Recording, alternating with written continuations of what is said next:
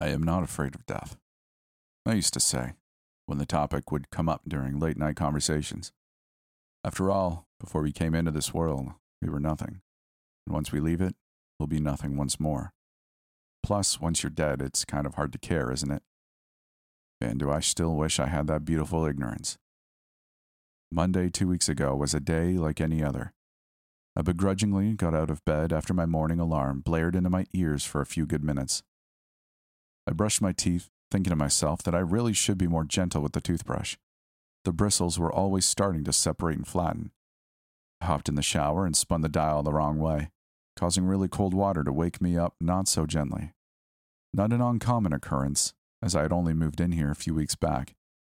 Whoever installed this thing really is an idiot, I thought to myself, and as I did on most mornings when I was treated to a trial version of frostbite.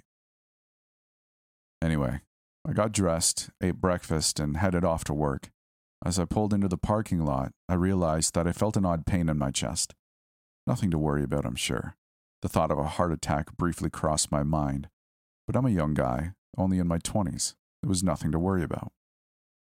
I walked into the building where I worked. I won't say much about it for privacy reasons, but let's just say it was an office building.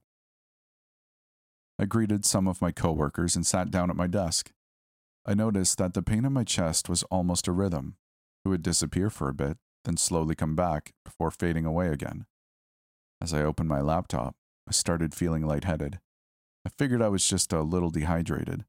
I had a habit of forgetting to drink when engrossed in my work, so I got up to grab a drink. While walking, I came across another one of my coworkers. She asked me whether I was doing all right. I assured her I was fine, just a little thirsty. That's when it all happened very quickly. I felt faint and lost my balance, hitting my head on the carpet floor.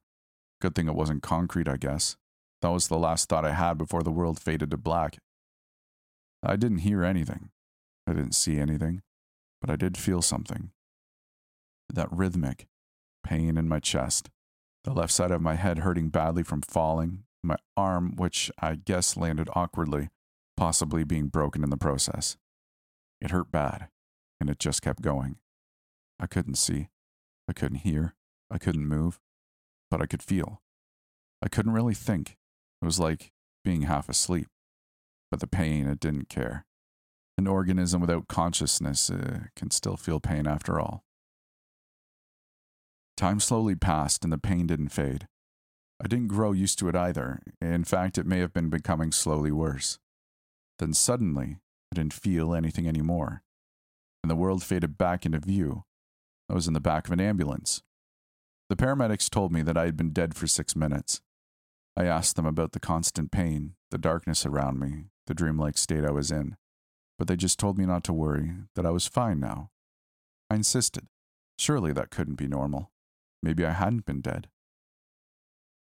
They told me not to worry. I was fine now, after all. I stopped talking about it after that. I realized that they wouldn't answer me. I didn't understand at the time, but I think I get it now. They were hiding, hiding from the reality of death. I didn't tell anyone about it after that. I didn't want to burden them with the fear of death. I've thought about ending it all to avoid dying in an undesirable way, to avoid an eternity spent in agony, to avoid the fate of my grandpa, who died of cancer, or that of my uncle, a car crash. A bullet to the head would kill me instantly. I wouldn't have time to feel pain. The gun on my hand wouldn't betray me. After all, I'm not afraid of death.